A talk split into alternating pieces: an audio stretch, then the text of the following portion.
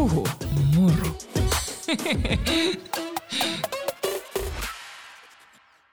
Puhumuru podcastin aika jälleen ja ää, mulla on täällä aivan ihana valloittava nuorinainen. Mä oon kattonut tosi TVstä häntä ja seurannut somessa jonkun verran. Ja nyt vähän aika sitten hän laittoi tonne tota, storeihin, jutteli mun Nakke Suomi-ohjelman kakkoskaudesta ja sitten mulla tuli sellainen olo, että ei hitsi, että mä haluan kyllä tämän ihmisen Puhumuru-podcastiin vieraaksi. Ja nyt hän on täällä. Tervetuloa Mattu. Kiitos, ei ihana olla täällä. Ihanaa, että sä tulit näin nopeasti. Tämä pistettiin mennä aika äkkiä ru- rullat rullaamaan niin sanotusti, tai en tiedä miten se sanotaan, mutta ää, kerro Mattu vähän, että mistä sut tunnetaan tai kuka sä oot? Niin, mä oon tosiaankin Mattu ja no mut tunnetaan temppareista 7 ja 8 kaudelta. Ja tota, mitähän mä kertoisin itsestäni, niin tosiaankin mä teen noita somehommia tällä hetkellä yrittäjänä ja mulla on aika paljon kaikenlaisia unelmia sen suhteen, mutta en tiedä vittinkö niitä paljasta, koska mä oon vähän semmoinen tyyppi, että sit mulla on mahtava idea yhtenä päivänä ja toisena, idea, ja toisena päivänä mä oon, että mikä idea. Et, tota, että on vähän oppinut pitää ne vähän sisällä, niin katsotaan. Niin, se, se on toisaalta hyvä, mutta toisaalta se, niin kuin mä sanoin tuossa aikaisemmin sulle, että se, että, että joku on ihmistyypiltä sellainen innostuja, mm. niin sehän on mahtavaa. Niin. Että sun kaltaisia ihmisiä tarvitaan.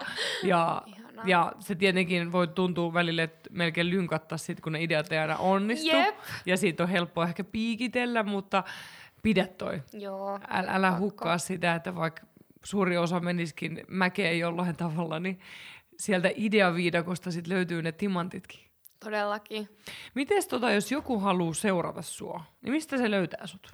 Ähm, mut löytää Instagramista nimimerkillä Mathilda Westerberg kahdella g No niin, siinä täytyy. Mä laitan sen siihen tämän podin esittelyyn. Yes. Matun ton IG-tilin, niin sieltä pääsette sitten tsekkaamaan sen vielä, koska mä ainakin lukihäiriöisenä silleen, että mä alan tavaamaan sitä, jo, että miten se, meni, miten se meni.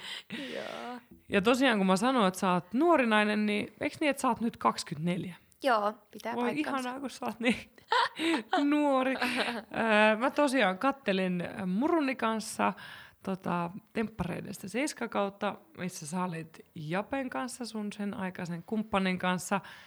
Öm, sehän aiheutti aika paljon mediakeskustelua. Joo. Palataan vielä hetki siitä hetkestä taaksepäin, että mikä sai sut lähtemään tekemään tosi TVtä? No kyllä mä tykkään olla silleen valokeilassa huomion keskipisteenä. Toki toi mittakaava niin kun, ei, ei sitä voinut silloin tajuta, että mikä se todellisuus tulee olemaan. Mutta sitten mulla oli paljon kavereita, jotka oli ollut aikaisemmin nimenomaan temppareissa just tosin sinkkuina. Ja ne oli kehunut sitä kokemusta hirveästi, että ei ollut oikeastaan hirveästi kaverit olla pariskuntana siellä. Et toki se oli sitten vähän erilainen myllytys, kun se sinkut saa siellä chillaa vähän enemmän ja tälleen, mutta et sitä kautta päädyttiin sitten sinne hakemaan. Oliko se, tota, miten, miten sä koit, että se vastasit sitä sun odotusta siitä, että mitä se tulee olemaan? Voi apua. E, Vaikea, niin vaikea sanoa, kun tosiaan ainoat niin kuin verrokit silleen oli ne sinkkujen kokemukset, että ne totta kai kehuu, että on kiva bilettää kolme viikkoa siellä ja tälleen pääsee ilmaiselle ulkomaan matkalle ja tälleen, että kyllä niin kuin, toki nautin myös noista asioista, mutta kyllä siinä niin, kuin niin paljon oli sit niin kuin muutakin. Mäkin olen niin herkkä ihminen, että ei se mielelle mikään kevyt kokemus ollut.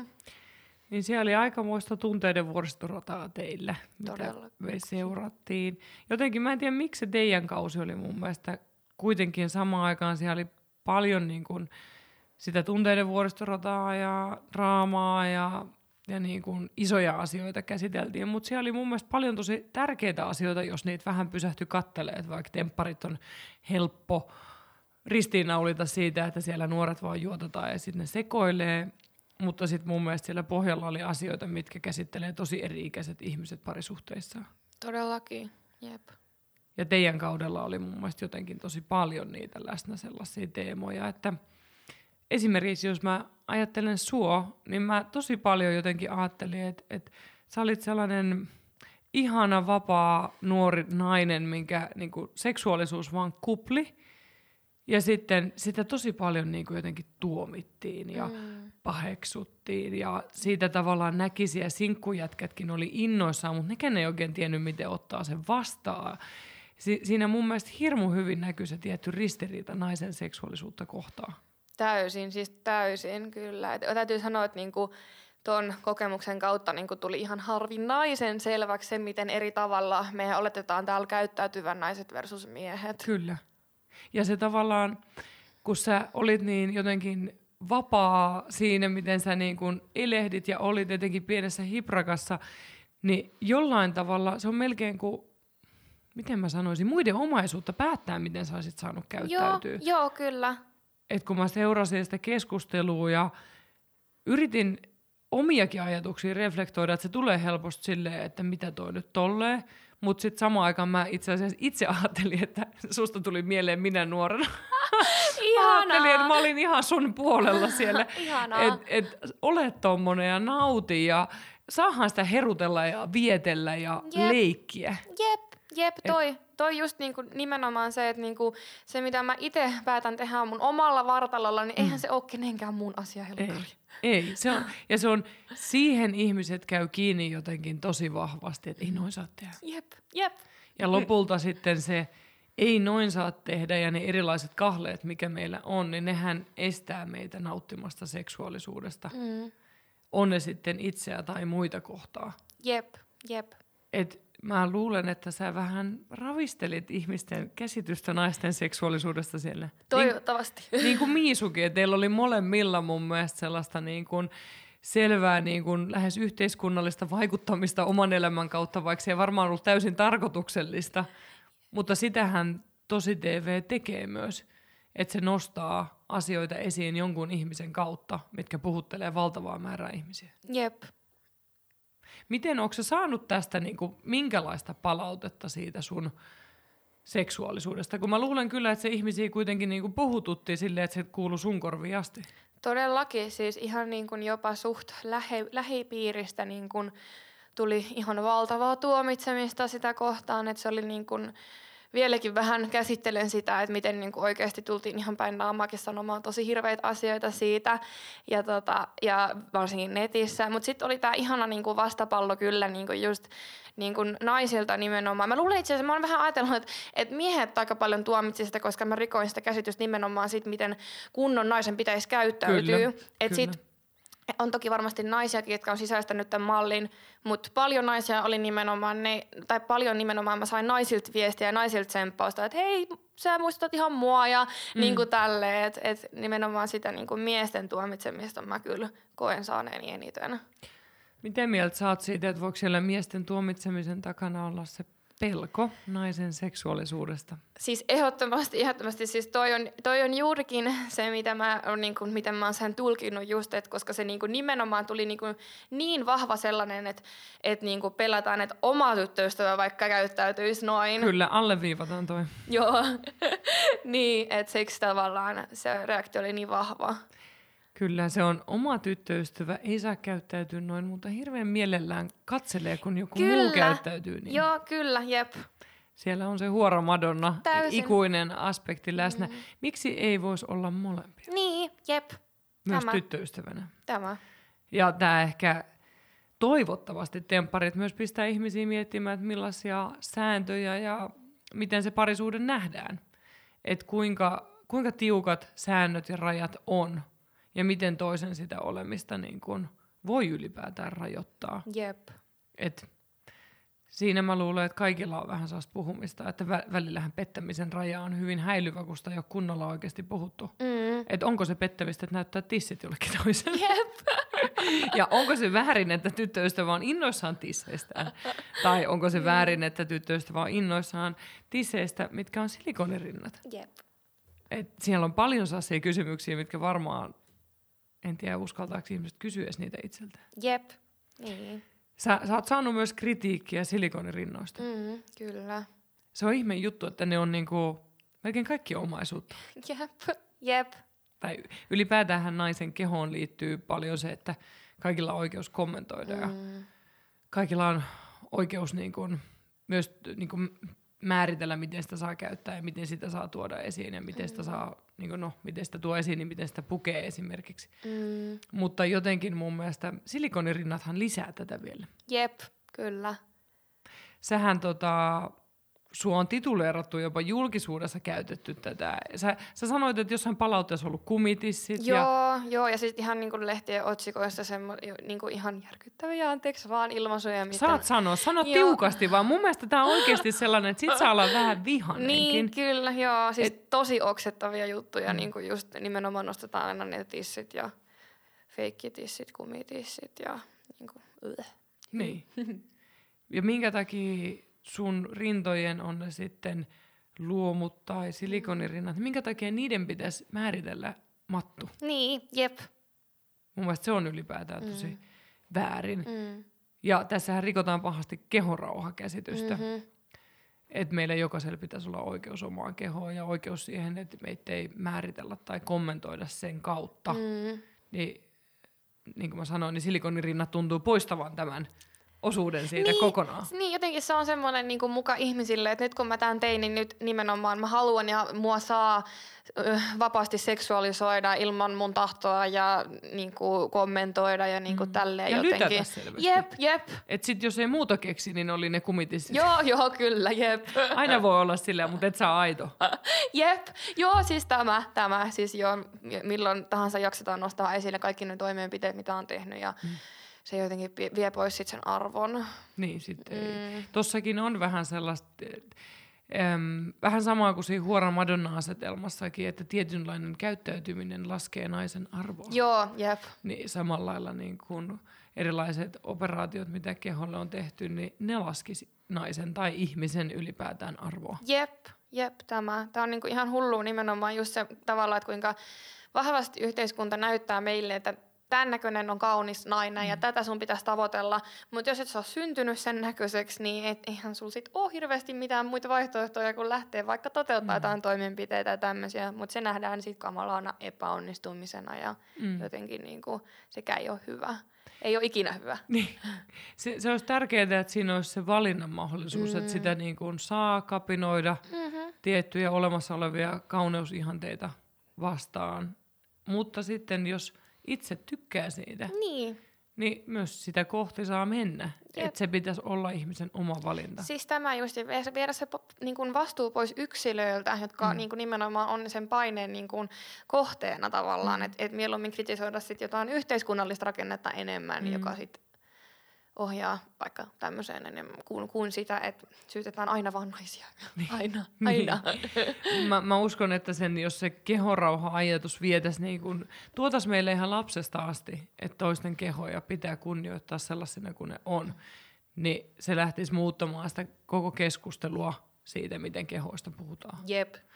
Mutta se on pitkä tie, mutta säkin ehkä tulevana äitinä voit tätä lähteä muuttamaan, että jokainen meistä voi itsekseen ja myös se, että me kyseenalaistetaan, että miten meidän kehoista voi puhua. Jep. Et mun mielestä se on täysin oikeutettu, että sä oot vihanen siitä, että susta puhutaan noin. Mm. Se on väärin, se on sun Mm. keho. Jep, jep. Mikä sai sut, jos mä saan kysyä, niin miksi sä halusit hankkia silikonirinnat? Mikä oli sun se, ihan sun oma ajatus siitä? Mun oma ajatus. Mm. Mm. Hmm.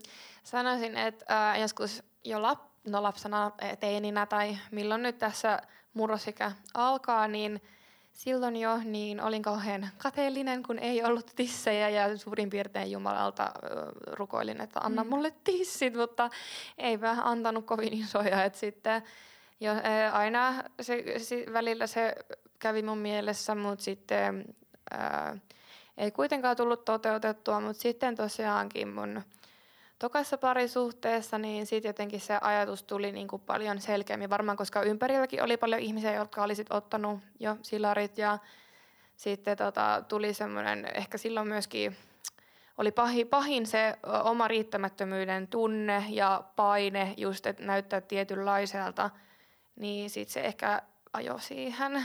Mm.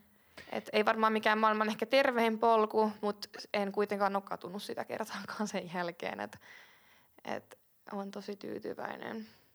Jos sä voisit tehdä jotain eri tavalla, niin miten sä, kun sä sanoit just, että se ei ollut maailman terveen polku, niin miten sä tekisit nyt eri lailla, vaikka sä ottasitkin ne, mutta ta- tavallaan miten sä tekisit ennen leikkausta eri tavalla? No ainakin hoitaisin mielenterveysasiat kuntoon, tai si- no miten ne nyt voi hoitaa mm. kuntoon, mutta pä- ainakin hankkisin sen avun tavallaan siihen tueksi, että varmistaisi just sen, että, mil- että, että ei johdu siitä, että niin kun mä kelpaan muille, mm. vaan enemmän varmistan, että tämä on se, mitä minä haluan. Silloin se ei ollut kovin niin kuin selvä, selvä juttu, vaikka, niin kuin, tai oli se niin kuin aikaisemmin semmoinen ehkä, mitä minä haluan, mutta siinä hetkessä se ehkä enemmän oli, että mun täytyy nyt näyttää tältä. Niin, että se oli ulkopuolelta tulevan paineen takia myös niin, paljon. Niin, kyllä, joo. Joka sitten oli tietysti paha sen takia, että koki jo valmiiksi sitä huonoa itsetuntoa ja riittämättömyyttä, niin sitten toi on vaan niinku suolaa siihen haavoille. Että. Mm. Miten se on sitten sen jälkeen? Sä sanoit, että sä oot ollut tyytyväinen, mutta sua on myös lähipiirikin ihan tuntemattomien ihmisten lisäksi kritisoinut, niin mm. niin onko se riittämättömyys pysynyt vai onko pienentynyt, kasvanut? Siis kyllä mä oon niin kuin, tämän, asian, tämän asian kohdalta mm. niin kuin, kyllä mä koen riittävyyttä jo enemmän, että mulla on toki niin kuin semmoinen mielenterveysongelmien aiheuttama niin kuin, huono itsetunto, aika semmoinen niin kuin, tuolla syvällä sisimmässä, mitä hoidetaan kyllä koko ajan nyt terapiassa, mutta tavallaan ulkonäköasioihin kyllä mä koen koko ajan enemmän ja enemmän riit- riittävyyttä tuosta, vaikka tosiaankin joo, tulihan sitä, sitä noottia sitten ihan ympäri nettiä ja läheisiltä. Ja se on mm. kyllä, mä jälkeenpäin olen miettinyt sitä, että, että jos mä nyt ottaisin ne, niin en kysyisi kyllä keneltäkään lupaa. En mä kyllä silloinkaan kysynyt, mutta en edes ilmoittaisi luultavasti edes kellekään, että se on mun asia. Että sen tekisin ehkä eri lailla nyt. En antaisi kellekään edes sitä niin kuin, tilaa jotenkin tuomita sitä. Mistä sä luulet, että se kumpus, että sä jollain tavalla, niin kuin sä sanoit, että sä et kysynyt lupaa, mutta sä ilmoitit, mm osalle ihmisistä, niin mistä se kumpus?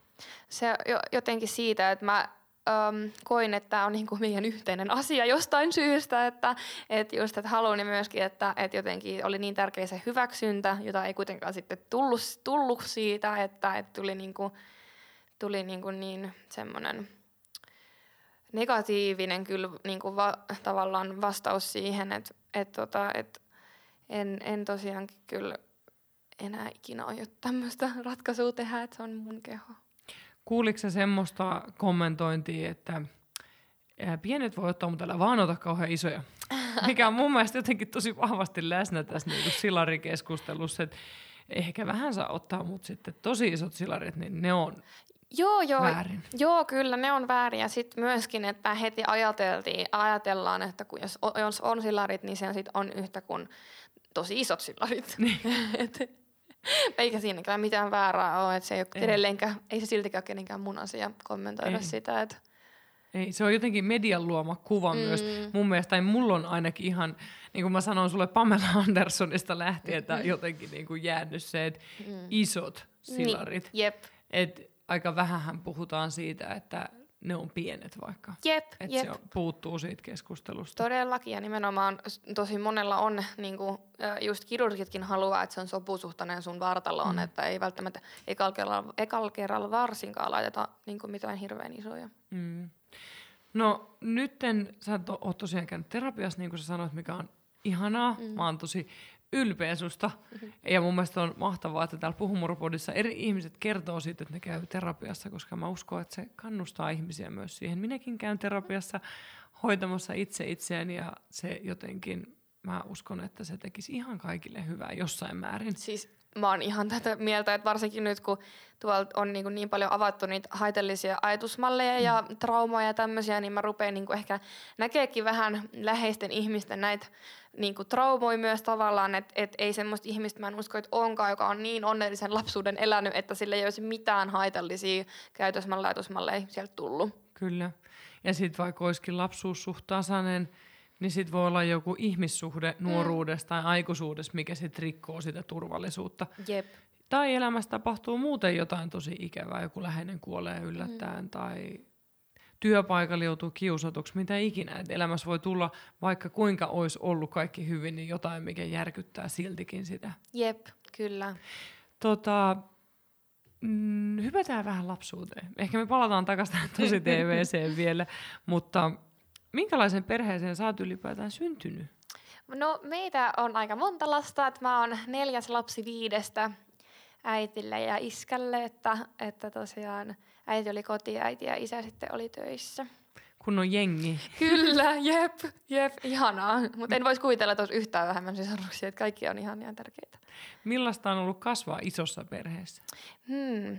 No kyllähän siinä varmasti on saanut sitten välillä hakeekin sitä tilaa, että, että mäkin on tosi semmoinen just halunnut olla siellä huomion keskipisteenä, niin, niin kyllä siinä ehkä, ehkä on tarvinnut sitä välillä niin kuin itekin, itekin niin kuin hakee ehkä, mutta tiedän kyllä, että on niin kuin äiti tehnyt parhaansa ja omatkin kaikki asiat varmasti ollut vanhemmilla silloin samaa aikaa, että et, ja sisaruksilla, että niin kuin, mitäs mä tämän sanoisin, niin että Niin. Mink, tota, sä olit neljäs. Joo. Eli sä oot siellä loppupäästä, niin onko se sit, äh, sä oot tykännyt esiintyä, niin onko se sit ollut se, ketä on teidän olkkaris pitänyt niin tanssiesitystä ja Oh my god, siis aina, aina, oikeasti ihan kyllästymiseen asti niin kun pitänyt esiintyä, pitänyt, kattokaa mua ja kaiken maailman showt oli laulut, tanssit ja teatterit ja ihan kaikki. Oliko sulla sit lapsena myös harrastuksia sit silleen, että sä vahvistit tota sun esiintymisviettiä? No joo, siis mulla oli niinku kirjo erilaisia harrastuksia, mä kokeilin, mutta sitten loppujen lopuksi ne kaikki vähän jäi, kun mä koin, että jotenkin no esim. joukkuelajeissa mä en ole niin mä en ole niin kiinnostunut ollut niistä, että kun nimenomaan kun mä haluan olla se päätähti siinä, niin sitten ne pikkuhiljaa vähän jäi kaikki, kaikki semmoiset. Mutta ihan tosi paljon on kyllä saanut kokeilla kaikkea. Mm. Tota, miten teidän perheessä näytettiin rakkautta? Meidän perheessä näytettiin rakkautta kyllä niin kuin haleilla, poskipusuilla, kyllä semmoista niin kuin, ja myöskin sanoilla. Niin, teillä on ollut sekä kosketusta että sanoilla, mikä on ihana. Joo, kyllä. Sehän on, ei ole missään nimessä itsestäänselvyys. Ei tosiaan, ei. Et varmaan niinku just ehkä tälleen vähän vanhempana niinku on varsinkin otettu silleen niin kuin tosi isona, ison roolin just se, että muistaa myös sanoilla sen sanoja, muistaa sanoa, että rakastan sua vaikka. Että se on niin kuin opit, opittu ehkä tälleen vähän vanhempana. Se on tärkeää. Todellakin. Minkälaiset välit sulla oli silloin lapsena sisaruksia? Olitteko te kovin nahistelemaan keskenen? siis, äh, no täytyy sanoa, että ei ehkä niinku lapsina, että mä olin niinku isosiskon kanssa ihan paita ja peppu, että sitten tota noin, niin ehkä siinä teini-iässä sit alkoi tulla semmoista turhaa niinku draamaa enemmän ja pikkusiskon kanssa riidelty kyllä eniten. Et se oli mulle semmoinen pahin paikka, että se vei sen kuopuksen aseman multa. Niin, se on varmasti tuntunut susta, sä oot saanut olla jo sen mm. niin kuin ison perheen kuopus ja sitten se vieti. Jep, jep. Onko sieltä jostain se riittämättömyyden tunne jäänyt sulle jo? Joo, kyllä se niinku on, on lapsuudesta, että tosiaan mulla niinku, äiti on ollut ihanin, ihanin äiti mulle ja tehnyt parhaansa, mutta että sitä, mitä se ei kuitenkaan pystynyt sit paikkaa, oli se isän niin kuin, tavallaan tunnekylmyys ja niin kuin etäisyys. Et sieltä luulen, että on, on lähtenyt. Oliko sun isä tunnekylmä tavallaan kaikkia perheenjäseniä kohtaan vaan? Vai? Joo, joo, siis kaikkia. Joo. Sen, tota, se oli semmoinen ihminen. Onko sä huomannut sun ihmissuhteissa sitten, että sä oot etsinyt sun isän kaltaisia ihmisiä tai samalla lailla tavallaan tunnekylmiä tai, tai ehkä lu, lukossa omien tunteiden kanssa olevia ihmisiä? Siis mä en niin kuin tiedä, onko mä etsinyt, mutta ihan ehdottomasti nimenomaan mä tunnen heti mukaan jotain suurta palavaa rakkautta, semmoista samalla tavalla, niin kuin, tiedätkö, kun on lapsena vähän oppinut sen rakkauden näyttämisen vähän ton kautta, niin sitten kun aikuisena kohtaa samanlaisen ihmisen, niin sitten muka onkin niin kuin, tuntee sitä samaa tunnetta, ajattelee, että tämä on nyt rakkautta. Että kyllä niin kuin, sitä on ehdottomasti kyllä varmaan niin kuin, vet, niin kuin vetoaa semmoiset ihmiset just sen takia. Ne tuntuu jollain tavalla tutulta. Niin, jep.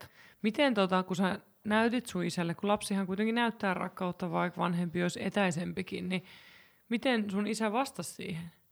No kyllä se niin kuin tavallaan oli, ei se niin kuin mikään, mikään kielteinen ollut niihin, mutta se oli vaan niin etäinen, että tuntui, että vaikka se niin kuin oli siinä, niin se ei ollut siinä.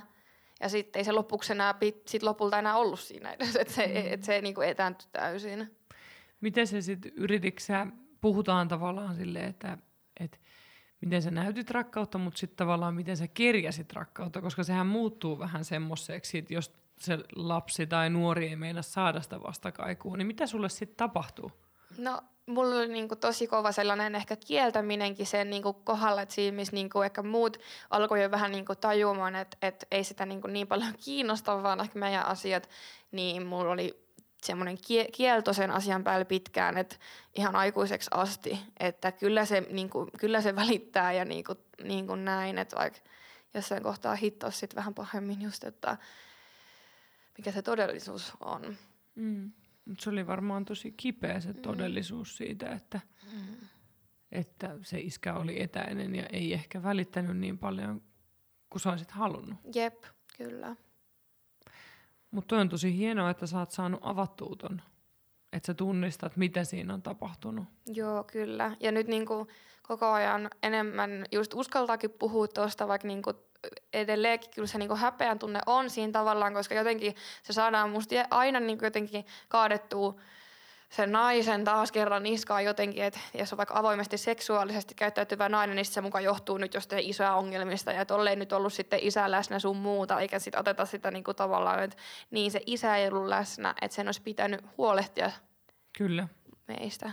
kyllä. Ja se ei välttämättä liity tuohon sun seksuaalisuuteen Siis millään se on taas ihan toinen lukunsa, että nimenomaan nainen voi olla seksuaalinen ilman, että on mitään hiton traumoja, että, mutta että tavallaan, että sen jotenkin... Se, joo, mä ymmärrän ton. Ja sitten mm. yhtä lailla siinä saatetaan syyttää vaikka äitiä. Joo, joo, kyllä. Että miksi se äiti ei sitten kannatellut riittävästi. jep, jep. Että kyllä niin kun, ää, mun mielestä se on hyvä tulevaisuuden isille kuulla, että heitä tarvitaan. Mm, jep, Ja heitä tarvitaan läsnä olevina ja, ja se vaikuttaa meidän elämään. jep. Et kyse ei ole vaan syyllistämisestä, vaan siitä myöskin, että, että se tuodaan esiin, se merkitys. Mm. Et ei sun isäkään varmaan sitä tahalleen tehnyt No tai ei varmasti. pahuuttaan. Ei varmasti. Se ei varmasti vaan osannut mm. olla läsnä oleva jälleen taas sit oman taustansa takia. Jep, jep, siis tämä kyllä, niin. Mutta silti se aiheutti sulle ja sun sisaruksille sen, että teillä oli etäinen isä. Mm-hmm, kyllä. Että tavallaan sen ymmärtäminen ja tunnistaminen on hirmu tärkeää, ja jotta sä, säkin voit katkaista ton. Jep. Että sä et millään tavalla jatkasta sun elämässä. Mm. Mm-hmm, täysin, kyllä. Onko se vaikuttanut siihen, että sun on vaikea vetää jollain tavalla rajoja sun elämässä? Siis ihan sairaan vaikea. Siis mun on niin vaikea edes löytää ne omat rajat, että saatikka pitää niistä kiinni. Ja sitten jos mä mu, niin pidän sen rajan, niin se syyllisyys on maailman kauhein siitä, että Voiko se kertoa joku esimerkki? apua. Se voi olla joku helppo esimerkki ihan jostain vaikka ystävälle, että, että mä en jaksakaan tänään tulla, että mä oon liian väsynyt, niin mitä sulle sitten tapahtuu? Joo, no sit, Vai pystyykö sä sanoa niin? no to, siis joo, vaikeeta se on, siis todella vaikeeta. Mutta just sit kun saa sen sanottua, niin se syyllisyys on niin, kuin niin paha oikeasti, että miettii monta päivää sen jälkeenkin sitä, että apua, että nyt tyyliin, että mun, niin kuin se pahin skenaario on, että sit, kun mä kerran noin sanon, niin sit ei enää ikin tule kutsua tyyliin tai ei halua nähdä enää. Et se on se pahin tavallaan. Eli sut jollain tavalla hylätään tai sä jäät yksin. Joo, kyllä, hylkäämisen pelko se on terapiassakin tullut hyvin esiin, että se on semmoinen ehkä pahin lukko. Onko se sulla läsnä, niin kun, nyt me puhuttiin kavereista, onko se läsnä sit niin kun, ihmissuhteissa niin kun, tai parisuhteissa? Pah- par, siis parisuhteissa se kaikista vahvinten just näkyy. Aiheuttaako se sit sen, että sä alat mukautumaan esimerkiksi? Joo, ehdottomasti, että, et, koska ei ole niinku koe, koketinkin mielessä kokee, että ei ole edes vaihtoehto se, että mä jotenkin o, niinku, pidän just niistä omista rajoista kiinni. Et sitä harjoitellaan kyllä koko ajan, mutta et, Mm. Tosi helposti lähtee sitten muuttumaan semmoiseksi, mitä kuvittelee, että sitten kelpaa. Mm. Siellä on varmaan just läsnä se, että sä olisit halunnut kelvata sun isälle, tai sä olisit Mm. halunnut tulla nähdyksi Jep, ja kuulluksi. Ja, Jep. ja tavallaan mitä lapsi tekee, sehän yrittää tehdä kaiken, että se vanhempi näkisi. mm, jep. Mutta sä saat on kyllä ihan varmasti muuttumaan vielä, kun sä jaksat tehdä niinku baby steps niinku Siis siis töitä. Et se on hidas prosessi, mutta sä pystyt siihen. Siis ihan varmasti siihen mulla on täys luotto nyt, kun on tätä terapiaakin tässä sellainen puoli vuotta nyt takana, että huomaa jo nyt tässä ajassa, että kuinka paljon saa sieltä työkaluja koko ajan purkaa näitä malleja. Mm. Että mulla on vahva luotto siihen, että kyllä mä vielä niin kuin, tästä selviin. Ja jälleen kerran sä teet myös niinku tässä naisasianaisena hommia, kun sä niinku käyt tota läpi, että et ylipäätään se niinku naisena joutuu laittamaan rajoja enemmän, meistä tulee helposti niitä hankalia ämmiä. Joo, ja hankalia vaimoja. Mä, mä sanon usein mun terapia-asiakkaille, että mä oon vittumainen vaimo. Vaikka mä tiedän, että et miten pitäisi, niin kun, miten on hyvässä parisuhteessa olisi hyvä olla, mm. niin silti mä oon välillä tosi hankala. Enkä mä aina ylpeäkäs siitä, mutta sitten se, että näyttää vaikka sitä tiettyä aggressioa, mikä tulee aina välillä, yep. ettei sitä vaan työnnä pois ja yritä suorittaa tai yritä mukautua. Jep. Niin se on lopulta se on ihan hyvä, mm. kun sitä, sitäkin oppii sit hallitsemaan. Mm. Et onko sun vaikea parisuhteessa niin kun, haastaa toista? Haastaa. Näyttää vaikka se, että sä oot niin kun, tyytymätön tai vihane johonkin toisen käytöksessä. Mm, sanotaan, että aikaisemmin ei ollut ollenkaan haastavaa, että silloin mä niinku, oksensin kaiken pahan olon aina heti ulos. Tosin vähän sekään ei mun mielestä ollut kovin hyvä, koska mä luotin aina niin sataprosenttisesti siihen mun oman tulkintaan jostain asiasta, enkä millään tavalla ottanut huomioon, että ehkä sit tämä ei ole ihan täysin totta, tämä mun käsitys, tai niin venyttää sitä tavallaan toisen mm. mielipiteellä.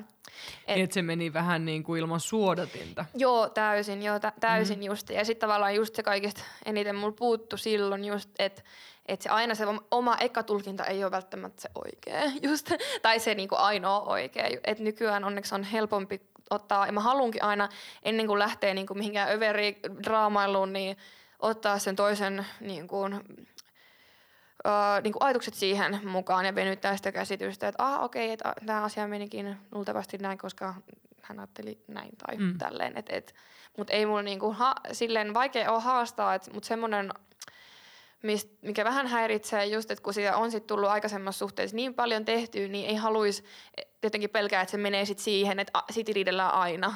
Mm.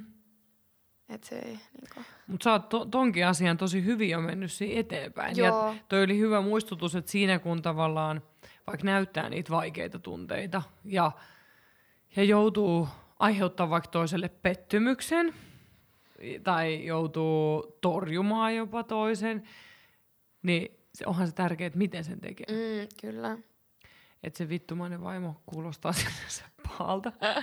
mutta, mutta siellä on, ehkä mä jotenkin liitän siihen vittumaisen vaimoon sen lisäksi, että toki en itsekään pysty aina käyttäytyä hyvin. Että on tilanteita, missä voisi toimia paljon paremmin. Mutta sitten vittumaiseen vaimoon mun mielestä liittyy myös sellainen tietty rajojen veto. Niin. Että helposti sekin niinku koetaan jo vittumaiseksi joo, joo, kyllä. tai hankalaksi ämmäksi. Yep. Hankala ämmä on mun mielestä niin parisuhteen ulkopuolella ja sitten näen tämän vittumaisen vaimon siellä kotona. et, et se, tota, mutta toi oli tosi hyvä toi sun, miten sä määrittelit sitä, että et mieti hetki, että mitä tässä oikeasti tapahtui, mm. eikä vaan reaktiivisesti ota sitä, mitä tapahtui. Joo, jep, just näin. Onko se sitten jos sä mietit vaikka tuota pettymyksen tuottamista, niin onko se vaikeaa? On, on, just nimenomaan, koska se, mä koen aina, että jos mä niinku torjun tai kieltäydyn jostain, niin sit se, tiedätkö sä, just ei enää ikin halua tyylin tehdä sitä jotain mm. asiaa tai halua niinku, ehdottaa jotain. Että se niinku, pelko tulee siihen aina. Että sun pitäisi aina suostua? Joo, joo, kyllä. Vaikuttaako toi myös seksuaalisuudessa? Joo, kyllä. Tämä on meinaa, tämä on tosi henkilökohtainen aihe, mm. mutta samaan aikaan hirmu universaali mm. myöskin. Et, ää, miten mä somessa käyn keskustelua vaikka näiden mun seuraajien kanssa, mikä on jo suht iso otanta, ja, tai sitten terapia vastaanotolla, niin aika monella naisella etenkin on kokemusta siitä, että on suostunut seksiin, vaikka ei ihan oikeasti olisi ehkä halunnut. Siis kyllä, joo, kyllä. Siis ihan niin kuin siitä asti, kun niin kuin aloitti seksielämän, niin näitä kokemuksia on to, en mä tiedä muista, onko mä varmaan yhden käden, sor, yhden käden sormilla voi laskea kerrat, kun mä oon, en, on kieltäytynyt. Mm. että, ja, ja varmasti, tai siis paljon kesää on, kun en olisi kyllä halunnut juurikaan, mutta mm. ei vaan koe sitä mahdollisuutena edes, että kieltäytyy. Kyllä. Onko se tossakin asiassa, niin kun puhutaan seksistä, niin jos kieltäytyy, niin siinä on se pelko, että sitten ei kelpaa enää? Joo, joo, just tämä. Että sitten se ei enää ikinä halua harrastaa mm. mukaan seksiä tai tai jotain. Että. Onko siellä taustalla myös sellaista, että on huono tyttöystävä vaikka? Joo, kyllä, jep.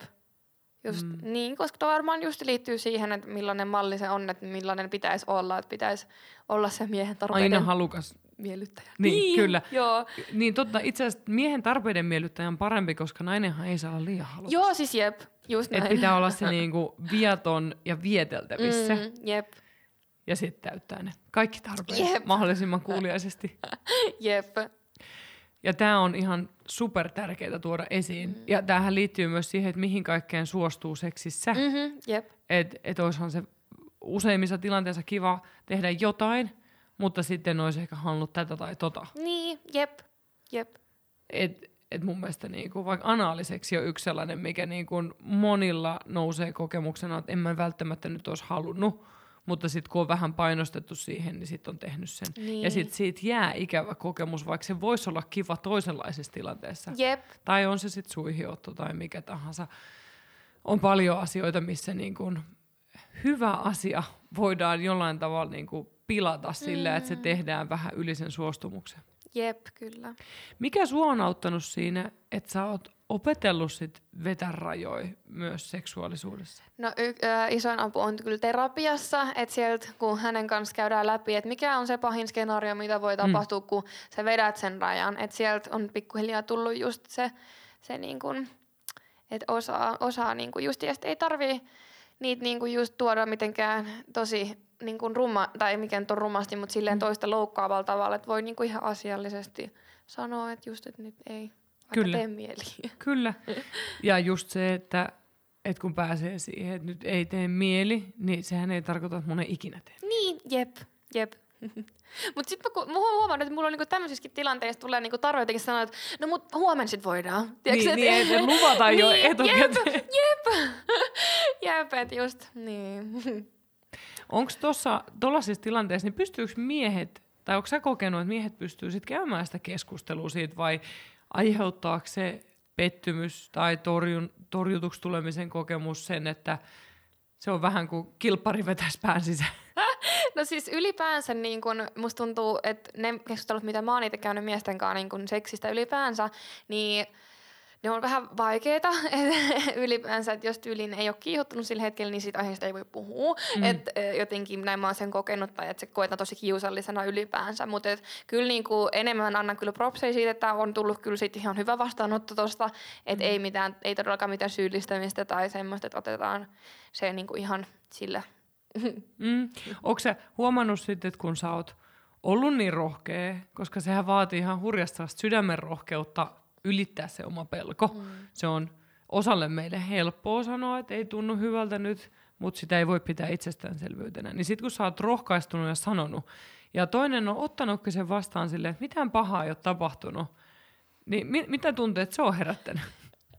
No siitä just, tai siis että kyllä mä koen sitä syyllisyyttä. Edelleen. edelleen Ui. kyllä. Edelleen just sen niin kuin, tavallaan se on jo mennyt siinä vähän sen, mutta mut kyllä mä uskon, että tuossa terapiassa, kun sitä käy enemmän läpi, niin oppii noitkin tunteet käsittelemään, mutta et, et just, niin. Se etenee siitä kyllä. Joo. Ja ehkä se sellaisessa tilanteessa, kun se syyllisyys tulee, niin sitä voi niinku, he- jotenkin ottaa vähän askeleen taaksepäin silleen, että tarviiko tätä muuten kokea. Että Jep. et sille kääntää vähän päätä, että tapahtuuko jotain pahaa. Jep, jep, just näin. Ja toisaalta, jos se toinen on vähän pettynyt, niin sehän ei tarkoita vielä, että mitään pahaa olisi Mm, tapahtunut, Jep, vaan sä voit lohduttaa sitä. jep, kyllä. Ja mä jotenkin ajattelen, että, että mä sanon sitä seksikissaksi, että meille on niin kuin, jollain tavalla naisille on asetettu se seksikissan rooli just miellyttäjänä. Mm, jep, Miellyttäjänä, minkä omat tarpeet on itse asiassa, niille on niin väliä. jep, Niin sehän myös aiheuttaa miehille, jos puhutaan heterosuhteista, niin haitallisen aseman yhtä lailla. mm. Et ensinnäkin mehän jollain tavalla se miellyttäjä omalla toiminnallaan tekee siitä kumppanista ää, tosi heikon, Mm. koska se, se ei pysty ottaa eitä vastaan. Niin, jep, Et, et se niinku, kun sitä alkaa purkamaan, niin sehän niinku, ihan kuin lapselle pitäisi antaa aina tikkari, kun se huutaa sitä. jep. Et tekeekö se sille hyvää? Mm, Ei. jep, Ja sitten samaan aikaan sehän pistää miehet myöskin siihen, miehet niin kuin aina haluaa seksiä ja ne on aina valmiita ja niillä aina seisoo. Ja joo. tässä on paljon sellaista haitallista, mitä niin kuin puolin ja toisin vahvistetaan mm. myös samalla, kun me yritetään hyvää. Jep, niin. Ja sitten jälleen tullaan siihen just seksistä keskustelemiseen. Mm. Et kyllä meillä kaikilla on hauskempaa, kun me pystytään käymään tiettyä dialogia siitä, että mikä tuntuu hyvältä ja tuntuuko tänään vai ehkä joku muu päivä. Ei ole pakko luvata huomenna. Mä annan sulle niin. vapautuksen tästä, Jep. että ei ole pakko luvata Jep. huomenna. Sä voit ensi kerralla kokeilla sitä, että sanot, että mun tekis mieli sanoa, että huomenna. Mm. Sen takia, että mulla on syyllinen olo. Mm. Et mä en tiedä, pystyisikö sä paljastaa sitä jollekin ihmiselle. Pystyn kyllä. Kyllä mä pystyn. Koska sitten se voi sanoa, että ei Mattu, ei tarvii. Et se, se on ihan ok, että nyt ei ja katsotaan sitten joku muu kerta, niin. jos tuntuu siltä. Niin, kyllä, niin. Mm. Ja sitten jälleen sä huomaat, että mitään pahaa ei tapahtunut. Niin, jep. Aivan liian moni kyllä niin kuin jättää nautinnon jotenkin toissijaiseksi elämässä. Se voi liittyä siihen, että siihen omaan seksuaalisuuteen liittyy jotain kipua ja haavoja. Tuntuu, että ei ole niin kuin muut. Hävettää melkein kuin se, että ei nauti samalla lailla. Ei edes tiedä, mitä se nautinto on, mistä kaikki puhutaan. Ja halut on kadoksissa. Kumppani tuntuu, että ehkä se seksi on jopa huonoa, mutta sitä ei saa sanottua. Tai olisi pitänyt sanoa jo ajat sitten, mutta ei tiedä edes miten sanoa. Mutta hei, näille asioille voi tehdä tosi paljon. Mä tiedän mun melkein kymmenen vuoden seksuaaliterapia työtaustasta mä tiedän sen, mä oon kirjoittanut isoa matkaopas huipulle kirjan, mä oon tutustunut omaan seksuaalisuuteen hyvin intensiivisesti läpi mun elämän, koska mulle on annettu lupa siihen, että seksuaalisuus on minussa ja siitä saa nauttia. Ja kaiken tämän tiedon mä haluan antaa myös sulle. Mä oon antanut sen mun terapia-asiakkaille ja nyt on kaikkien vuoro, ketkä voi lähteä mun nautintoon sinussa verkkokurssille. Sen voi käydä yksin tai yhdessä. Siellä on niin luentoa kuin tehtäviä Sä voit mennä niitä ees taas, palata takaisin, näyttää vaikka kumppanille jotkut osiot. Ja ihmiset on kuvailusta niin, että ne on, kun ne on käynyt sitä verkkokurssia, ne on itkenyt ja oivaltanut, että nämä on niitä asioita, mitkä on vaivannut. On voinut käydä jopa niin, että ihminen on saanut sanat siihen, mille ei ole ollut sanoja, mutta mikä on sattunut. Nautinto on sinussa verkkokurssi on mun nettisivuilla www.puhumuru.fi kautta verkkokurssi. Sieltä sä pääset tutustumaan siihen ja samalla hyppää Puhumuru uutiskirjeen tilaajaksi mun murusiin, koska samalla sä saat myös nautintoon sinussa verkkokurssiin alekoodin heti alussa. Ja lisäksi sä saat vielä ilmaisen videon mun viisi oivallusta terapia vastaanotolta, mikä varmasti saa sut miettimään asioita uudella tavalla. Joten lähdetään siitä, että nautinto kuuluu sullekin ihana. Ja tuu messiin mun muruseksi, koska mun muruset saa aivan spessujuttuja nyt ja tulevaisuudessa. Ohjaako se syyllisyys mua, sua, kun on änky, änkytyksessä ei ole mitään pahaa. Ohjaako se syyllisyys sua niin seksin ja parisuhteen lisäksi myös esimerkiksi niin kaverisuhteessa sä sanoit? Huomaatko että se on töissä esimerkiksi? Joo, siis mulla on, sanotaan, että no eniten kyllä nimenomaan öö, noissa parisuhteissa just, että kaverisuhteissa jotenkin mulla on ehkä ollut vähän vaikea ylipäänsä päästää ketään niin lähelle, että tavallaan just tuntuu, että olisi näitä asioita velkaa. Mm. Et se on ehkä semmoinen, missä mä voisin kanssa vähän petroa, että päästään ihan, reil, ihan oikeasti lähelle kavereitakin. Mistä sä luulet, että se kumpuaa, että sun on vaikea päästä lähelle kavereita? Hyvä kysymys. no se on varmaan, se kumpuaa siitä pelosta jotenkin, että sit mulle halutaankin vaan pahaa. Onko joku tehnyt sulle jotenkin pahaa? Vaikka lapsuudessa tai nuoruudessa joku kaveri? Tai onko se jäänyt jotenkin porukan ulkopuolelle? Tai? No joo, kyllä mä, mä niinku koen, että mä olisin ollut niinku hirveän vahvasti osana sitä porukkaa. Niinku, vasta ehkä lukiossa muodostui semmoinen eka niinku oikeasti ystäväporukka. Et varmaan se on sitten jättänyt jälkeensä just, että... Mm. Mm. Öö, onko se millainen se sun, jos ajattelet millainen tyttö sä olit koulussa? Miten sä kuvailisit itseäsi sellaisena pikkukoululaisena? no pikkukoululaisena mä oon ollut, ty- tykännyt kyllä siis tosi paljon, varsinkin siis ala käydä koulua, että en mä ottanut odottaa, että saadaan läksyjäkin tyyliin ja niinku tämmöistä. Et, et kyllä, ja, mutta vähän semmoinen vähän semmoinen, että jos on, jos on kiinnostava aihe, mä keskityn. Jos ei ole, niin sit mä en todellakaan pysty keskittymään. Mm. Se on vähän edelleenkin. No siinä on ehkä sitä innostujaa mm. näkynyt siellä jo. Jep. Mutta sulle ei sit silloin tullut sellaisia bestiksiä siellä alakoulussa? No tuli niinku jotain, siis semmoisia, mutta en mä tiedä, Mä vaihoin aika paljon koulua sitten ala tai muutamankin kerran, niin sitten ehkä sitten ehtinyt muodostua niin syviä kaverisuhteita sitten. Sehän on voinut vaikuttaa mm. suhun myös. Tuosta mä oon jutellut jonkun verran täällä podissakin joidenkin muidenkin tota, vieraiden kanssa, että sit kun joutuu vaihtaa koulu, kun mä, mä oon itse esimerkiksi käynyt samassa kylässä niin kun ala- ja yläkoulun putkeen, niin sitten kun joutuu vaihtaa kouluun, niin sitä ei päästäkään ehkä ihmisiin niin lähelle, niin. kun jollain tavalla se niin kun tietää, mitä se lähteminen ja luopuminen on myös. Jep, niin. En mä tiedä, onko se vaikuttanut sussa. Voi olla, niin. Tota, sit sä lukios löysit ystäviä. Joo, se on hyvä. O, mitä muuten nyt, kun tullaan tähän, niin kun sä oot nyt päälle 20, niin vaikuttaako tuo julkisuus siihen, miten sä päästät ihmisiä lähelle? Kyllä, joo, kyllä se tota noin, niin tosi vaikea on ollut sen jälkeen muodostaa niin kuin, kaverisuhteita semmoisia, niin että oikeasti niin kuin, päästä senkään vertaan lähelle. Että kyllä, kyllä se laittaa sen ajatuksen tuonne taustalle vähän just, että mikä se motiivi on. Mm. Ja että just onko se, onko se vaara, että jos mä nyt kerron sitä asioista, se leviää. Mm mikä on ihan ymmärrettävä mm, pelko. Mm. Ja siis ikävä kyllä pe- pelko, minkä, mitä kannattaa myös kuunnella. Mm-hmm, kyllä, jep. Onko se terapiassa käynyt keskustelua paljon siitä, että miten julkisuus on vaikuttanut sun elämään? Joo, ollaan käyty. Koska se on, sitähän on aika vaikea niin kuin etukäteen tietää, mitä tulee tapahtumaan. Joo, ei sitä voi mitenkään, ei siinä voi mitenkään varautua oikeasti. Miten sä koet, että julkisuus on muuttanut sun elämää? No kyllä se niin kun eniten on muuttanut totta kai niin kun, no, työmahdollisuuksia. Et se on ollut tosi hieno plussa. Se on ehkä se isoin plussa, miksi sitä jaksaakin tavallaan kestää. Et koska se avaa niin kun, media-alan töitä, mikä on niin kun, superkiva. Mulle mä tykkään.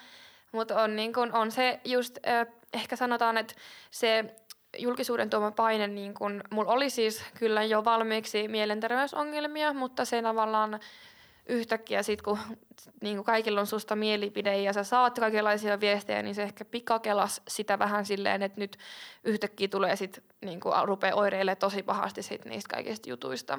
Mm.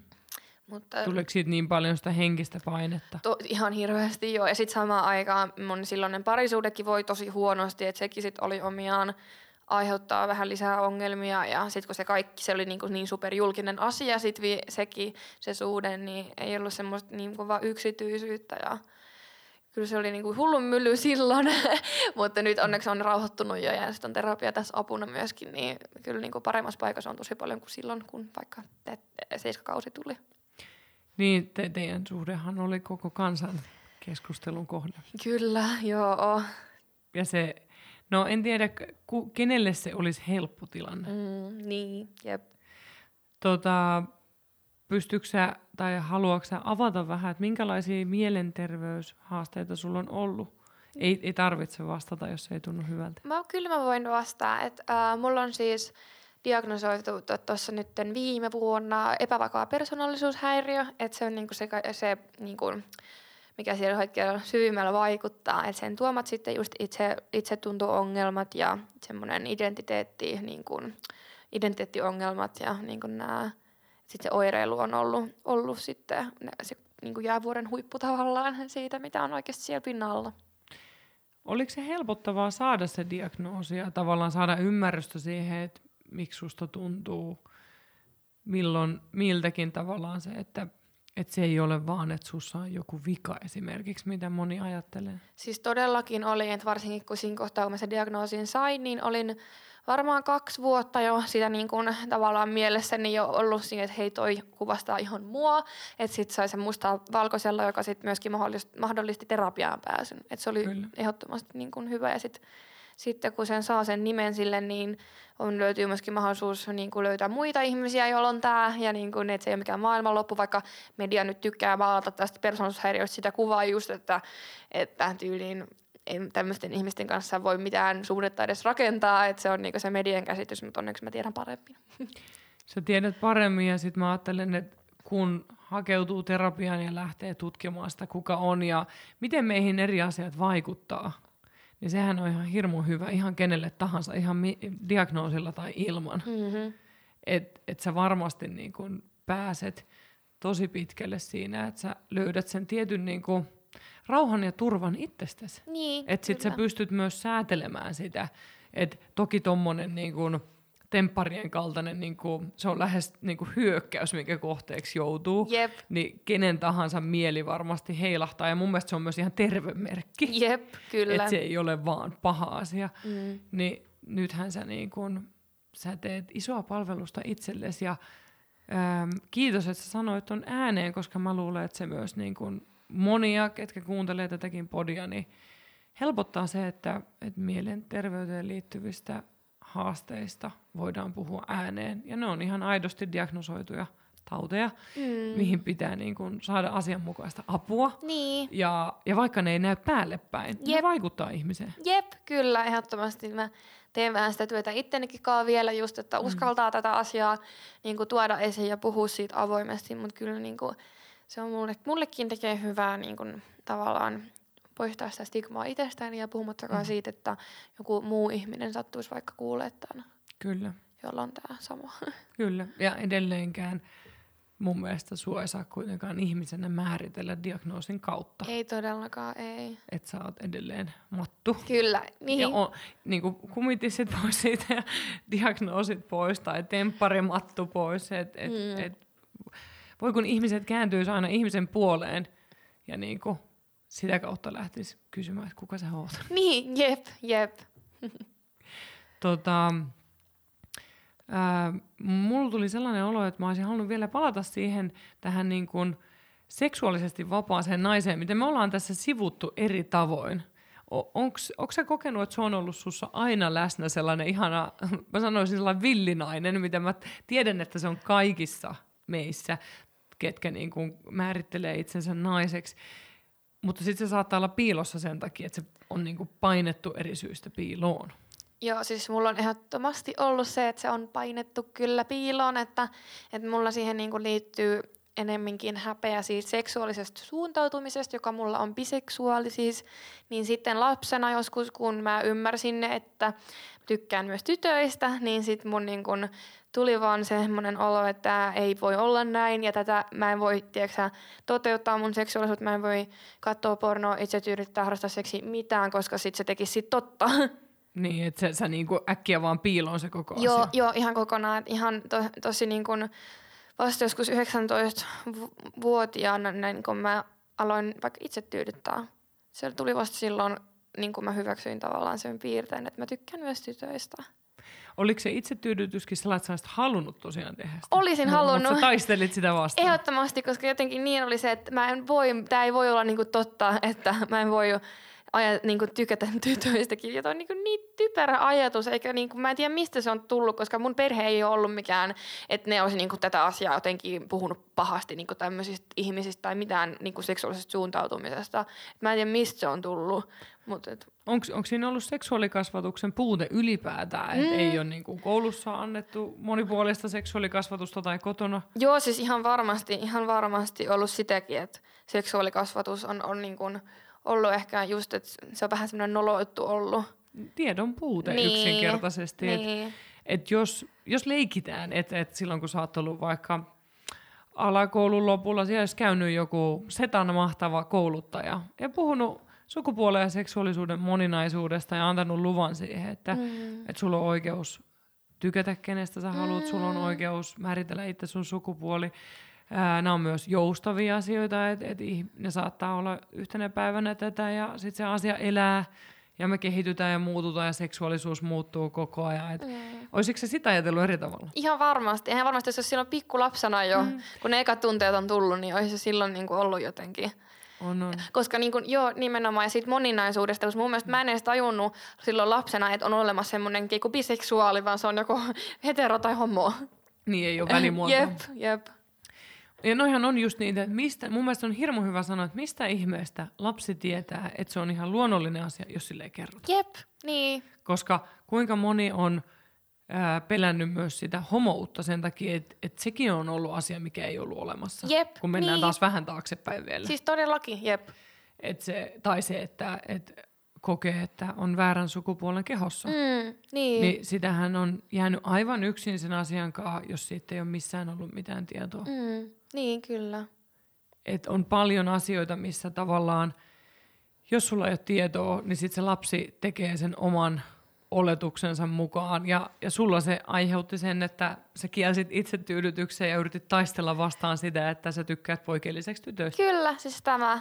Mutta sitten onneksi se lähti sitten siinä jossain 19-vuotiaana purkautuu pikkuhiljaa, että uskalsi kohdata sen tunteen ja niin kuin uskalsi, no vähän nuorempana uskalsi harrastaa kyllä seksiä jo, mutta, et, mut niin kuin niihin aikoihin se sitten varmaan niin kuin sit heräsi, että nyt niin kuin oikeasti tykkää sitä toteuttaa. Mm. Hyvä, että sä oot päässyt siitä kuitenkin sit eteenpäin, Niin. että se ei ole jäänyt sellaiseksi, että sä olisit painannut sen kokonaan pois. Joo, siis todellakin. Ehkä siinä on sen verran vahva voima. Jep, jep, kyllä, jep, Se on onni ehkä seksuaalisuudessa, että se on myös aika väkevää, kyllä. että sitä ei välttämättä voi painaa täysin piiloon. Mm. Mutta toikin oli hyvä muistutus siitä, että kun sä oot kuitenkin 24, että sä oot sinänsä elänyt jo paljon vapaammassa Suomessa kuin vaikka sun vanhemmat. Mm. Mm, jep. Mutta silti säkin oot joutunut biseksuaalisuuden kanssa miettimään, että onko tämä ok. Joo, siis kyllä. Kyllä niin kuin ne asenteet elää niin kuin vielä tänäkin päivänä. Elää. No, tämä piti just lisätä, että et biseksuaalisuuteenhan liittyy myös sellaista, että siinä saattaa olla vähän niin kuin heteroiden ja homojen välissä myös. Kyllä, joo, siis jep, ja siis niin kuin biseksuaalisuuteen liittyvä syrjintä, niin kuin kyllä se todellakin elää vahvana. Voin sanoa, että niin kuin tämän, just nimenomaan tänäkin päivänä ajatellaan, että se on joku hiton välimuoto jostain. Ja, Eikö sä osaa päättää? Joo, kyllä, ja sitten heti niin kuin joku ehdotetaan tyyliin, että Anna, sä haluat varmaan haastaa kolmen kimppaa sitten, ja niin kuin jotain, oh, vitsi. Se on niin kuin, kyllä siinä on tosi paljon oppimista vielä asenteessa, pakko sanoa. On, on siinä on. Siitä mm. oli, äm, tästä on onneksi ollut jonkun verran puhettakin mediassa, voisi olla enemmänkin. Mm. Mutta äm, sitä mä jäin miettimään, että onko parisuhteessa sun kumppanit ollut sit vähän paniikissa, että riitäks mä sulle? Uh, ei, koska tähän liittyy sitten taas ehkä semmoinen naisviha sitten, että ei ajatella, että tytöt on sitten oikeasti mikään uhka. Tyttöjen väliset suhteet ei ole aitoja, joten niitä ei tarvitse pelätä. Sä oot kokenut noin raju vähättelyä.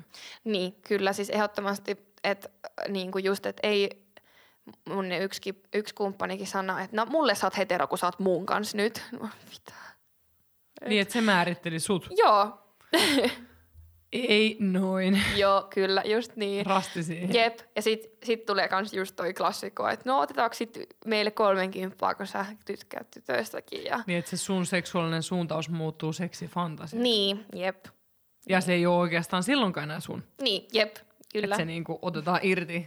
Mm, No, noi on hyviä sanoa ääneen. Joo. Ja myöskin toivottavasti pistää ihmisiä myös miettimään, että miten kohtaa. mm, jep. Miten sä toivoisit, että sun joku kumppani ottaisi tuollaisen asian puheeksi tai kohtaisi sun biseksuaalisuuden? Mikä olisi sun mielestä oikea tapa kohdata se? No ihan ottaa se vaan semmoisen eikä varsinkaan lähteä ehdottelemaan mitään, mitään kolpenkimppoja tai mitään tämmöistä, että mennä sen toisen niin ehdoilla tavallaan siinä. Koht, ottaa se niin kuin vaan silleen, että okei, okay, kiva, ihana kun sä pystyt takaa tämän mun kanssa. Mm. Ja sitten ehkä kysyä sulta itseltä lisää, eikä, Niin. eikä latelemaan silleen, että se on Joo. matto kuule näin ja joo, näin ei, ja näin. ei, ei, joo, ei noin.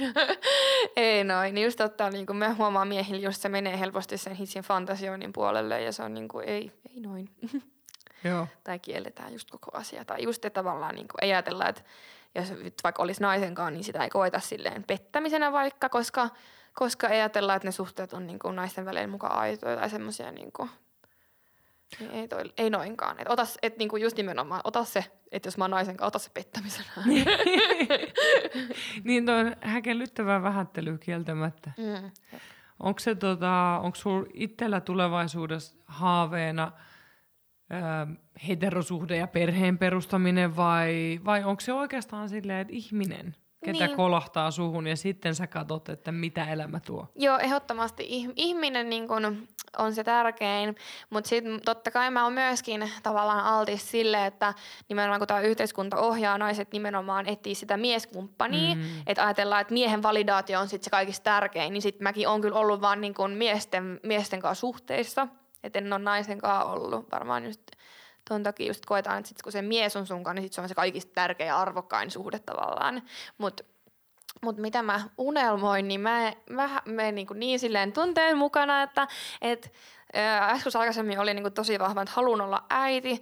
Nyt en tiedä, että mä haluan elää tätä nuoruutta, varmaan vielä 20 vuotta. Joo, vähän niin kuin pari bonusvuotta Joo, jep, ja nyt kun tiedät, kaveris, kavereiskaan ei ole vielä yhtään niin kuin, ihmisiä, ketkä olisi niin kuin vaikka naimisissa tai olisi lapsia tai tämmöistä, niin sit ehkä sit se iskee, kun, sit, kun se ihmiset alkaa Niin ympärillä tekemään. muuttumaan. Niin, niin. mutta nyt ei ole kyllä vielä. Se on totta.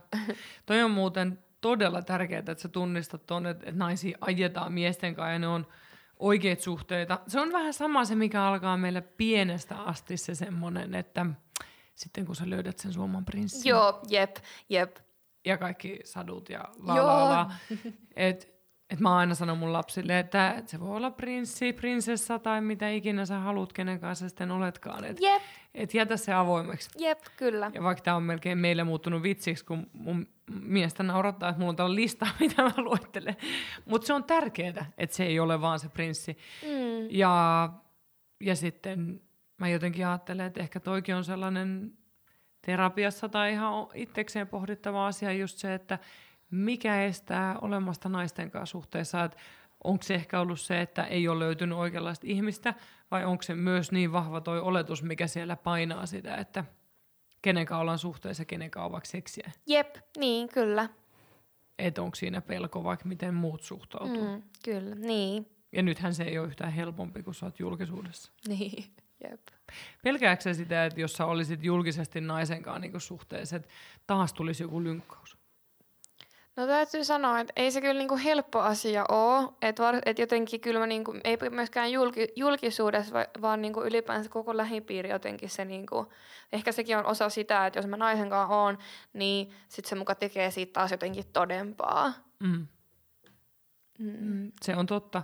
Ja sehän niin kuin, Vaikka ihan yhtä totta se on ollut Niin. niin. silloin, kun mä oon lapsi ollut, ilman Kyllä. mitään kokemuksia. kyllä. Niin kuin se, ja sehän on meissä oleva Niin. asia. Niin. Hyvä, että sä sanot tuon ääneen. Mm. Ja ehkä toi niin kuin lähtee muuttamaan sitä, miten säkin voit ajatella asiaa. Joo. Niin. Se on häkellyttävää siis. Musta tuntuu, että, että oman työn kautta ja no, kaikkien omienkin kokemusten kautta sitä huomaa, että miten saakeli ne rakenteet on koko ajan painamassa meitä johonkin muottiin. Jep. Et vaikka sä luulet tunnistavasi ne, niin sä huomenna taas tajut, että ei, saa, Niin. ei saakeli. Taas, Jep. Niin. taas. Et kyllähän mäkin niinku olen itse törmännyt siihen, että muthan luokitellaan hyvin vahvasti heteronaiseksi, vaikka mä oon aina ajatellut sitä, että, että mä kyllä niinku on kiinnostunut ihmisistä ennen kaikkea. No niin. Et se on, mutta se on vaan se leima. Joo, jep. Niin. Se annetaan hyvin automaattisesti. Jep, täysin, niin. Toi on kyllä huh. Ja niin kuin sä sanoit, mä toivon, että toi jäisi ihmisten mieleen, että se oli yhtä totta jo silloin, kun sä olit lapsi ilman kokemuksia. Jep, niin. Se on oikeasti tosi hyvin kiteytetty, koska samalla lailla kenellä tahansa meillä, jos on aikuisinakin se tunne, vaikka ei olisi harrastanut seksiä naisen kanssa, niin se ei tarkoita sitä, etteikö meissä olisi se läsnä. Nimenomaan just tämä, että ethän sä tavallaan, kyllähän sä heteroidenkin uskot ihmiseltä, joka ei koskaan harrastanut seksiä vaikka. Kyllä, Että sillekään sanoo, että no et sä ikinä edes kokeillut sitä, että Kyllä. mistä sä voit tietää. kyllä, totta. Erittäin hyvä toike. Oikeesti, muistakaa nämä. Ja sitten mä niin kun aina sanon, koska lapset ja nuoret on niin lähellä mun sydäntä, että nämä pitäisi muistaa, kun me niitä pieniä ihmisiä kohdataan. Oli sitten omia lapsia tai ei, koska mehän ollaan kaikkialla kuitenkin esikuvana mm. niille pienille tyypeille. Säkin näet tänään mun tytön tuossa ohi mennä. Et, et se on ne vaan ne pienet ihmiset imee meidän ympärillä olevista aikuisista kaikkea. Ja myös se, että miten me kohdataan heitä, vaikuttaa tosi paljon. Todellakin. No ennen kuin mä päästän sua pois, niin mistä sä ylipäätään niin haaveilet nyt? Sä oot nyt 24, niin missä Mattu on 30 Mattu 30 niin. Mattu haluaa kyllä olla somealalla, että se on niin kuin mun juttu. Mä haluan olla niin kuin media, mm. se on sosiaalinen media, tämä on niin kuin mun juttu. Että mä haluan kyllä laajentaa tätä yritystoimintaa muille alustoille, että se on niin kuin se seuraava askel. Toivottavasti on silloinkin vielä parisuhteessa, et, et, mutta todennäköisesti tätä ihanaa nuoruutta eletään vielä silloin. Niin, kolmekymppisenä ehtii vielä hyvin. Todellakin. Eli sä oot nyt parisuhteessa? Joo. Mä en tätä missään vaiheessa kysy. Hyvä, että se tulee tässä niinku tunnin kohdalla Jep. puheeksi. Eli onko Mattu rakastunut? Mattu on super rakastunut. Ootte ollut pitkään yhdessä? Muutamia kuukausia vasta. Okei. Okay. saas nähdä, onko tämä ihminen sitten mukana, kun sä oot kolmekymppinenkin. Jep. Sitten voi olla ihan erilaisia suunnitelmia jo elämässä. Jep. Mutta sehän on ihana lopettaa sen rakastumisesta puhumiseen. Ker- kerro vielä, että mihin sä rakastuit tässä ihmisessä? Oi sen huumorintajuun.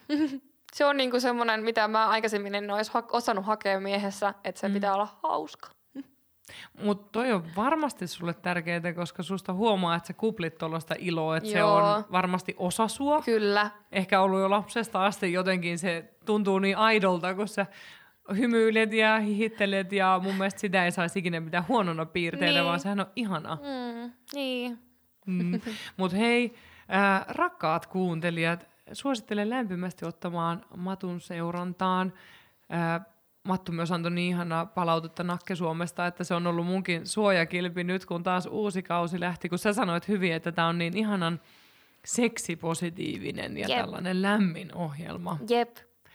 Niin mun mielestä se kertoo myös paljon hyvää ihmisestä, että pystyy kehumaan toisia ja pystyy jakamaan sitä tiettyä yhteistä hyvää eteenpäin myös somessa. Et me some-ihmisethän, meidän työhön kuuluu se kaupallisuus, mutta sitten siellä voi tehdä paljon hyvääkin ilman rahaa. Jep. Ja sä teet Mattu sitä siellä myöskin. Joo, no, samoin. Et, että jatka sitä ja mun mielestä se on mahtavaa, että, että sä oot tollanen ehkä enemmän nuorten idoli kuin minä ja sellaisia tarvitaan. Mm. Yhden sukupolven idoli myöskin. Ja toisaalta sitten me, me emme nyt ole mummeli, mutta lainausmerkeissä mummeliosastokin voi seurata tuollaista ihanaa nuorta energiaa. Ihanaa. Hei, viimeinen asia me nähdään sut tv vuonna 2022. Missä sä olet? Äh, mä oon ohjelmassa Sinkut paljaana. Eli se on se äh, ohjelma, missä on sinkut ilman meikkiä. Joo. Ei nakke siis. siis ihmiset sekoittaa se koko joo. ajan joo, joo. keskenään. Että, Mä ajattelin, että tämä on hyvä tää, tässä tuoda joo, esiin, joo. vaikka tervetuloa Nakke Suomeen, jos oot sinkku. Että en yhtään sano, että et saa tulla. Joo. Mutta sä siis Kerro vähän siitä ohjelmasta vielä, koska mäkään en ole katsonut yhtään jaksoa, mä myönsin tämän vähän nolona, että en ole katsonut ekaa kautta, mutta aion kyllä nyt katsoa. Joo, siis tosiaankin meitä on kuusi silloin sinkkunaista, nykyään ei enää, mutta tota noin, niin otetaan meikit pois, mennään treffeille ja sukelletaan todellakin pintaa syvemmälle meidän omiin henkilökohtaisiin arpiin ja sitten avataan niitä rohkeasti. Okei. Ja sä, sä, sä sanoit tuossa ennen kuin me alettiin äänittää, että se oli tosi hyvä kokemus. Aivan ihana kyllä. Joo, tosi lämmin olo jäi siitä ja otti niin kuin tosi, tai sen avartava ja myöskin voimaannuttava. Mahtavaa. Mm. Se on mun mielestä tosi TVtä parhaimmillaan, kun se antaa osallistujalle sellaisen olo, että on turvassa ja oppii itsestään jotain uutta. Jep. Koska se on mahdollista tosi TVssäkin. Et, et, siis todellakin. Mutta me päätämme tämän ja muistutamme kaikkia vielä keho rauhasta. Me tänään puhuttiin siitä aika paljon ja siitä, että jokaisen seksuaalisuus on jokaisen oma ja arvokas asia sellaisena kuin ne on. Toivottavasti ne jää ihmisten mieliin ja sinä aivan ihanana ja sydämellisenä ihmisenä. Kerro vielä se sun IG-tili tähän loppuun, niin ihmiset voi laittaa sut seurantaan. Joo, eli Instasta mut löytää at Mathilda Westerberg kahdella g Kyllä, ja ties mistä muualta somealustoilta jatkossa. Todellakin, että, niin. Mutta me varmaan sunkaan keskustellaan tuolla somekanavien kautta, että puhun murun storeista ja et ties, vaikka feed-kuvista voi mattua löytää tulevaisuudessa, että, että hyviä ihmisiä kannattaa laittaa aina seurantaan. Sillä voi vaikuttaa siihen, minkälaista, minkälaista materiaalia itse näkee ja miten se vaikuttaa meidän elämään. Jep. Kiitos Mattu. Kiitos. Hei hei! Moi moi! Huhu, moro.